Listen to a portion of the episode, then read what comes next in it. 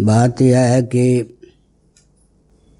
अंग्रेज़ों की कूटनीति का मारा हुआ भारत है। जैसे कोई कहे कि अंगूर खट्टे हैं तो माना जाएगा कि अमुक व्यक्ति को अंगूर बहुत पसंद है, लेकिन मीठा अंगूर पसंद है। भले ही अंगूर मीठा हो, लेकिन वंशक ठग व्यक्ति क्या करता है? कह देता है, अंगूर खट्टे कहीं सुनने वाला व्यक्ति चतुर हुआ, उसने यह कह दिया, अंगूर चाहे खट्टे हों या मीठे, मुझे अंगूर बहुत अच्छे लगते हैं। तब वो फिर नया पक्ष धारण करता है, कूटनीति का नए ढंग से प्रयोग करता है। रहने दो, अंगूर चाहे खट्टे हों, चाहे मीठे। लेकिन विष अवश्य है, मुझे मालूम है। जो इन अंगूरों का सेवन करेगा, वो मरे बिना नहीं रहेगा। उसकी कूटनीति कारगर हो जाती है सामने वाले पर। तो अंग्रेज़ों की कूटनीति यह थी, सनातनी वैदिक आर्य हिंदुओं का अस्तित्व और आदर्श, जिन कारणों से बुलंद रहा है, पूरे विश्व में सर्वोत्कृष्ट रहा है, उनके प्रति अनास्था उत्पन्न कर दो। उसी ढंग से उन्होंने स्वतंत्रता के बाद भारत को शासन तंत्र देने का प्रयास किया, उसमें सफल रहे। और जो भी प्रधानमंत्री होते हैं, मुख्यमंत्री होते हैं, वे अंग्रेज़ों की कूटनीति को कूटनीति न समझकर, अभिशाप न समझकर वरदान समझते हैं। अभी समस्या ये है कि विश्वविद्यालय के माध्यम से जो वैदिक वाङ्मय का किंचित अध्ययन होता है, वो दिशाहीन है। दिशाहीन होने के कारण संस्कृत के जो विद्वान हैं पढ़ लिख भी जाएँ अगर विश्वविद्यालय के माध्यम से तो उनकी जीविका के चार पाँच क्षेत्र ही रह जाते हैं। वो कथावाचक बन सकते हैं, अध्यापक बन सकते हैं, कर्मकांडी बन सकते हैं, ज्योतिषी बन सकते हैं, वैद्य बन सकते हैं। छठा कोई दरवाज़ा उनके लिए खुला नहीं। जबकि हमारे यहाँ गुरुकुल, स्कूल की जो पढ़ाई थी, उसमें चौंसठ कला बत्तीस विद्या की शिक्षा हर व्यक्ति को प्राप्त होती थी ब्राह्मण आदि को। शूद्रों के लिए भी कला में विशेषता, निपुणता का मार्ग प्रशस्त किया गया था। तो जीविका के सारे क्षेत्र गुरुकुल की पढ़ाई वाले व्यक्तियों को सुलभ हो जाते थे। तो अंग्रेज़ों की कूटनीति के कारण संस्कृत के प्रति अनास्था उत्पन्न कर दी गई। प्रथम प्रधानमंत्री जो भारत को मिले, संस्कृत को उन्होंने डेड लैंग्वेज भी कह दिया और आई एम एक्सीडेंटल हिंदू भी कह दिया। वो अंग्रेज़ों की बात ही उनके मुख से निकली। अब कठिनाई ये है कि जो साइंस को, आधुनिक साइंस को जानते हैं, साइंस के बहुत से वेद हैं जिनका आपने कुछ नाम लिया, केमिस्ट्री है, फिजिक्स है, बायोलॉजी है, जोलॉजी है, ये सब गणित है। सबके आधारशिला तो गणित है मैथमेटिक्स है। उनको वैदिक वांग्मय का ज्ञान नहीं है। और आधुनिक ढंग से जो वेदों को पढ़ते हैं,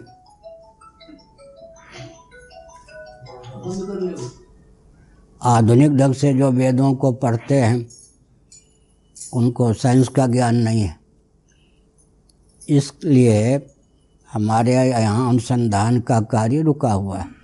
दूसरी बात यह कि शासन तंत्र जिसको प्रश्रय देता है, वो कला विद्या बढ़ जाती है। शासन तंत्र के द्वारा अगर कोई कला विद्या उपेक्षित हो जाए तो मृतक प्राय हो जाती है। तो शासन तंत्र की दृष्टि में वैदिक वांग्मय को प्रोत्साहन देने का मार्ग प्रशस्त हो न होकर कुंठित हो रहा है।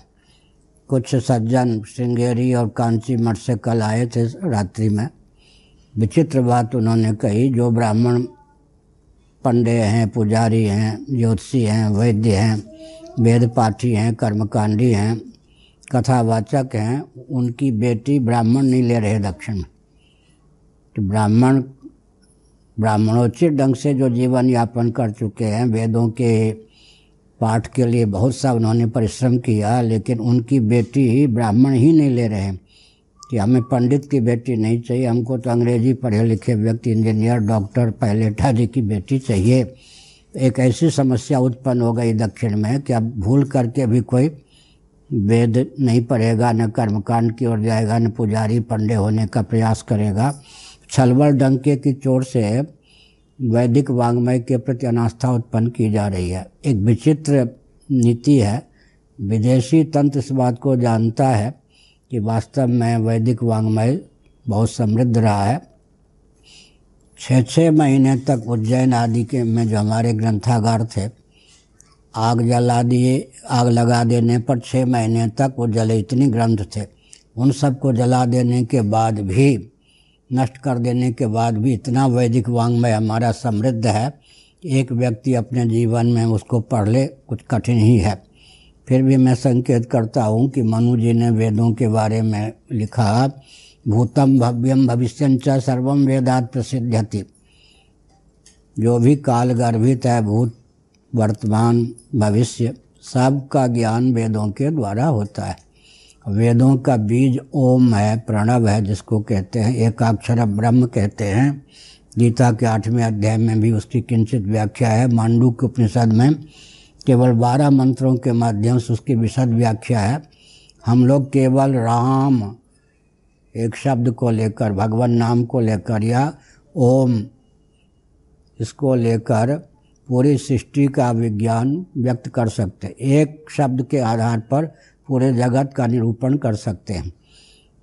इसलिए जैसे वट के बीज की जो महिमा है, वट के वृक्ष की महिमा हो ही जाती है। मांडू के उपनिषद ने कहा, यह त्रिकालातीतम तदप्योंकार एवं। काल गर्भित ही नहीं, अपितु कालातीत भी जो पदार्थ हैं, उन सब का ज्ञान भी वेदों के द्वारा होता है। अब वेदों पर विचार करें तो बत्तीस विद्या, चौंसठ कला का उद्गम स्थान वेद। धर्मशास्त्र, अर्थशास्त्र, कामशास्त्र, मोक्षशास्त्र चिकित्सा शास्त्र वास्तु विज्ञान इसी प्रकार से गणित इत्यादि का विज्ञान सब के सब वैदिक महर्षियों ने विश्व को दिया। अभी भी चिकित्सा विज्ञान, आयुर्वेद आदि। हम एक संकेत करते हैं, भोजन, वस्त्र, आवास, शिक्षा, स्वास्थ्य, यातायात, उत्सव, त्यौहार, रक्षा, सेवा, न्याय, विवाह आदि के जितने प्रकल्प हैं, इस रॉकेट, कंप्यूटर एटम मोबाइल के युग में भी सर्वोत्कृष्ट प्रकल्प सनातन वैदिक आर्य हिंदुओं के सिद्ध होते हैं। भोजन भी, वस्त्र भी, आवास भी, क्योंकि आजकल वास्तुशास्त्र वाले जो हैं, केवल इंजीनियर से भवन इत्यादि का नक्शा नहीं बनवाते, वास्तुशास्त्र के जानकार से बनाते हैं। इसका मतलब मकान भी बनाना है तो वास्तुशास्त्र का जानकार होना चाहिए। वास्तुशास्त्र किसने दिया? वैदिक वांग्मय ने ही दिया। और शून्य और एक, जो बाइनरी सिस्टम आजकल है, जो भी संख्या है उसको कर देते हैं। शून्य और एक में सन्निहित। तो शून्य और एक का विज्ञान किसने दिया? यजुर्वेद ने ऋग्वेद ने सामवेद ने अथर्वेद ने नारद पुराण इत्यादि ने, विष्णु पुराण इत्यादि ने। संख्या का ज्ञान भी और गणित में भी देश को लेकर, काल को लेकर, वस्तु को लेकर, गणित के जितने प्रभेद हो सकते हैं, सब वैदिक वांग्मय में सन्निहित हैं। आवश्यकता यह है कि आप जैसे मेधावी युवक इस पर। दूसरी बात, हम एक संकेत करते हैं कि आजकल आर्थिक युग है। अर्थ को लेकर ही सारे प्रकल्प हैं। मैं एक उदाहरण देता हूँ, अन्ना हजारे जी। कोई धार्मिक, आध्यात्मिक उन्होंने प्रकल्प नहीं चलाया। उनके यह प्रकल्प को हम क्रांति कह भी नहीं सकते हैं, लेकिन जो भी चलाया वो आर्थिक था।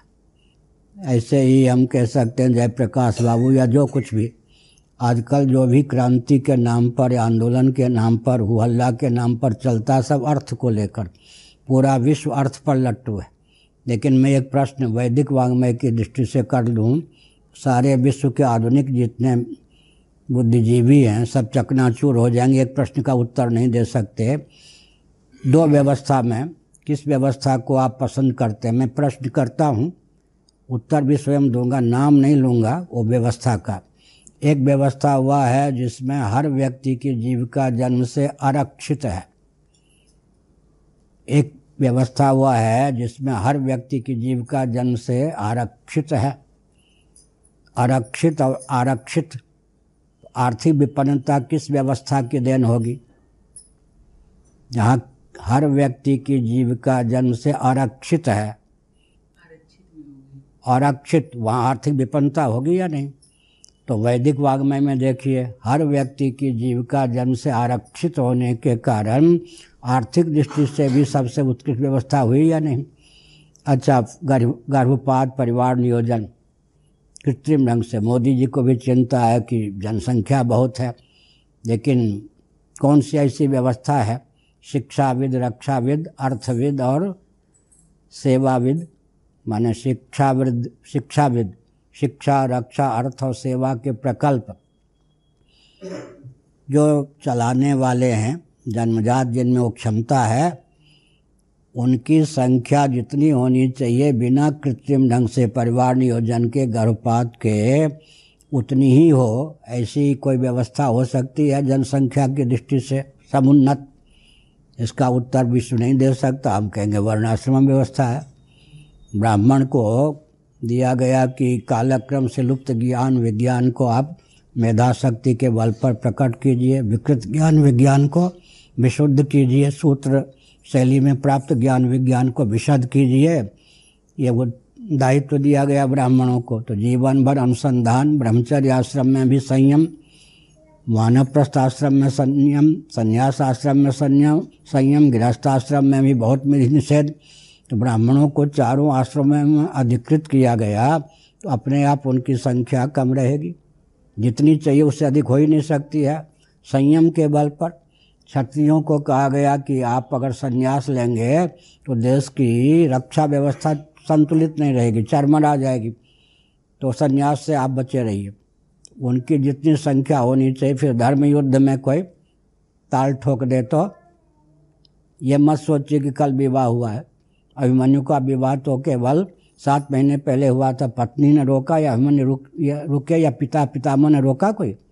युद्ध में चले गए और तेरहवें दिन के युद्ध में युद्ध में वीर गति को प्राप्त हुए। हमने एक संकेत किया।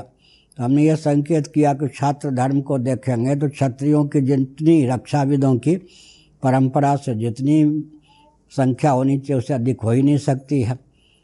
साथ ही साथ मैं एक संकेत करता हूँ कि वैश्यों को कहा गया कि वानप्रस्थ संन्यास का दरवाज़ा मत खटखटाइए। कृषि गौरक्ष वाणिज्य का प्रकल्प आपके ऊपर निर्भर है। अगर आप भी वानप्रस्थ संन्यास की ओर जाएँगे तो क्या होगा? अर्थव्यवस्था देश की चरमरा जाएगी। शूद्रों से कहा गया कि गुरुकुल का दरवाज़ा मत खटखटाइए। परंपरा प्राप्त कला को घर में विकसित कीजिए। आप गृहस्थाश्रम में अधिकृत रहिए। इससे क्या होगा कि श्रम, सेवा का प्रकल्प, कुटीर उद्योग, लघु उद्योग का सारा प्रकल्प आपके ऊपर निर्भर है। अगर आप भी गुरुकुल का दरवाज़ा, वानप्रस्थ संन्यास का दरवाज़ा खटखटाएँगे तो श्रम शक्ति का तिरस्कार होगा। कुटीर उद्योग, लघु उद्योग का तिरस्कार होने से आर्थिक विपन्नता विश्व को प्राप्त होगी। तो अपने आप उनकी संख्या अधिक होनी चाहिए होगी। हमने हर दृष्टि से कहा कि वैदिक वांग्मय अत्यंत समृद्ध है। गणित की दृष्टि से भी कहा, हमारे इसी मठ के माननीय एक सौ जगत गुरु शंकराचार्य महाभाग ने विश्व को वैदिक मैथमेटिक्स दिया, जिसमें सोलह सूत्र हैं, बाईस उपसूत्र हैं। केवल इतने के द्वारा, सोलह और बाईस कितने हो गए? अड़तीस। इतने सूत्रों के द्वारा ही पूरा विश्व आजकल चमत्कृत छोटे छोटे वाक्य उन्होंने संस्कृत में बनाया अंग्रेज़ी में। ग्रंथ लिखा, आजकल हिंदी अनुवाद सहित भी प्राप्त है तो हर दृष्टि से विचार करें तो वैदिक वांग्मय समृद्ध था। अब रह गई बात महायंत्रों की तो वायुयान की नकल किसने की? वायुयान तो ऋषियों की देन है या नहीं? वायुयान भी ऋषियों की देन ही है। तो हमने एक संकेत किया, बम कहते हैं तो दधीच महर्षि के अस्थि से जो बनाया गया बम था। कौन विश्वकर्मा ने बनाया था न, सौ गांठों वाला बम। उससे जोरदार बम तो कोई नहीं बना है। हर दृष्टि से हम एक विचार करते हैं तो सनातन सिद्धांत बहुत ही व्यवस्थित था। साथ ही साथ एक बहुत विचित्र बात यह है कि सनातन संस्कृति में समाज के उत्कर्ष के लिए कहा गया, राज्यम पर्ण्यम न कारयत। राज्य को, राष्ट्र को, व्यक्ति को बाज़ार का सौदा मत बनाओ। आज हर व्यक्ति बाज़ार का सौदा बना रहा, बनाया जा रहा है। विकास क्या होगा? बिकने के लिए ही शिक्षा पद्धति है। और महायंत्र प्रवर्तनम मनोज ने लिखा महायंत्रों का प्रचुर आविष्कार प्रयोग करोगे तो क्या होगा? क्या होगा? विश्व युद्ध की तैयारी होगी हर समय मेधा शक्ति दुर्बल होगी प्राण शक्ति दुर्बल होगी। इसलिए महायंत्रों का प्रचार आर्थिक विपन्नता भी छा जाएगी। एक व्यक्ति एक महायंत्र के माध्यम से उतना काम कर लेगा, जिससे दस सौ व्यक्ति कर सकता है तो बाकी निन्यानवे व्यक्ति तो बेरोजगार रहेंगे ही। हर दृष्टि से, आर्थिक दृष्टि से भी, काम की दृष्टि से विचार करें तो गोत्र का ध्यान रखा गया, वर्ण का ध्यान रखा गया। जैसे जर्सी गाय में गाय के लक्षण ही नहीं है, वर्ण संकरता, कर्म संकरता से बचाने के लिए इस प्रकार की व्यवस्था की गई कि काम एक पुरुषार्थ का रूप धारण कर सके, पिशाच वृत्ति का रूप धारण न कर सके। धर्म के बारे में कहा गया कि धारणा धर्म, किसी भी वस्तु में स्वभाव सिद्ध जो गुण धर्म है, वो जब तक विद्यमान होते हैं, तभी तक उस वस्तु का अस्तित्व होता है, तब तक उस वस्तु की उपयोगिता होती है। पृथ्वी पृथ्वी कब तक है, जब तक उसमें स्वभाव सिद्ध गंध नामक गुण धर्म है, हमने संकेत किया। मनुष्य मनुष्य कब तक है? जब तक मानवोचित सेवा संयम इत्यादि शील से वह युक्त है, धर्म को दृष्टि, की दृष्टि से देखें तो सबसे उत्कृष्ट है। और सर्वे भवन सुखिना का उदात्त सिद्धांत हमारे यहाँ मोक्ष की दृष्टि से जैसा आपने कहा कि आत्मा और अनात्मा का विवेक, आत्मा दृष्टा है, बाकी प्रपंच जो भी है, सब दृश्य कोटि का पदार्थ है। जो जड़ वस्तु है, चेतन के लिए है, चेतन जड़ के लिए नहीं है। चेतन होकर जड़ की दास्ता मत पालो। हमने बहुत कुछ संकेत किया। हर दृष्टि से वैदिक वांग में समृद्ध था और उस समृद्धि को समझने की आवश्यकता है। उसी के आधार पर विकास को परिभाषित और क्रियान्वित करने की आवश्यकता है। आजकल जो विकास को परिभाषित और क्रियान्वित किया गया है, उसके गर्भ से ऊर्जा के जो स्रोत हैं, पृथ्वी, पानी, प्रकाश, पवन, ये इतने दूषित हो गए हैं जिनसे हमारा शरीर बना है। विकास के गर्भ से विस्फोट निकल रहा है। इसलिए किसी भी ढंग से विचार करें तो भौतिकवाद जो है, विश्व के हित में नहीं है।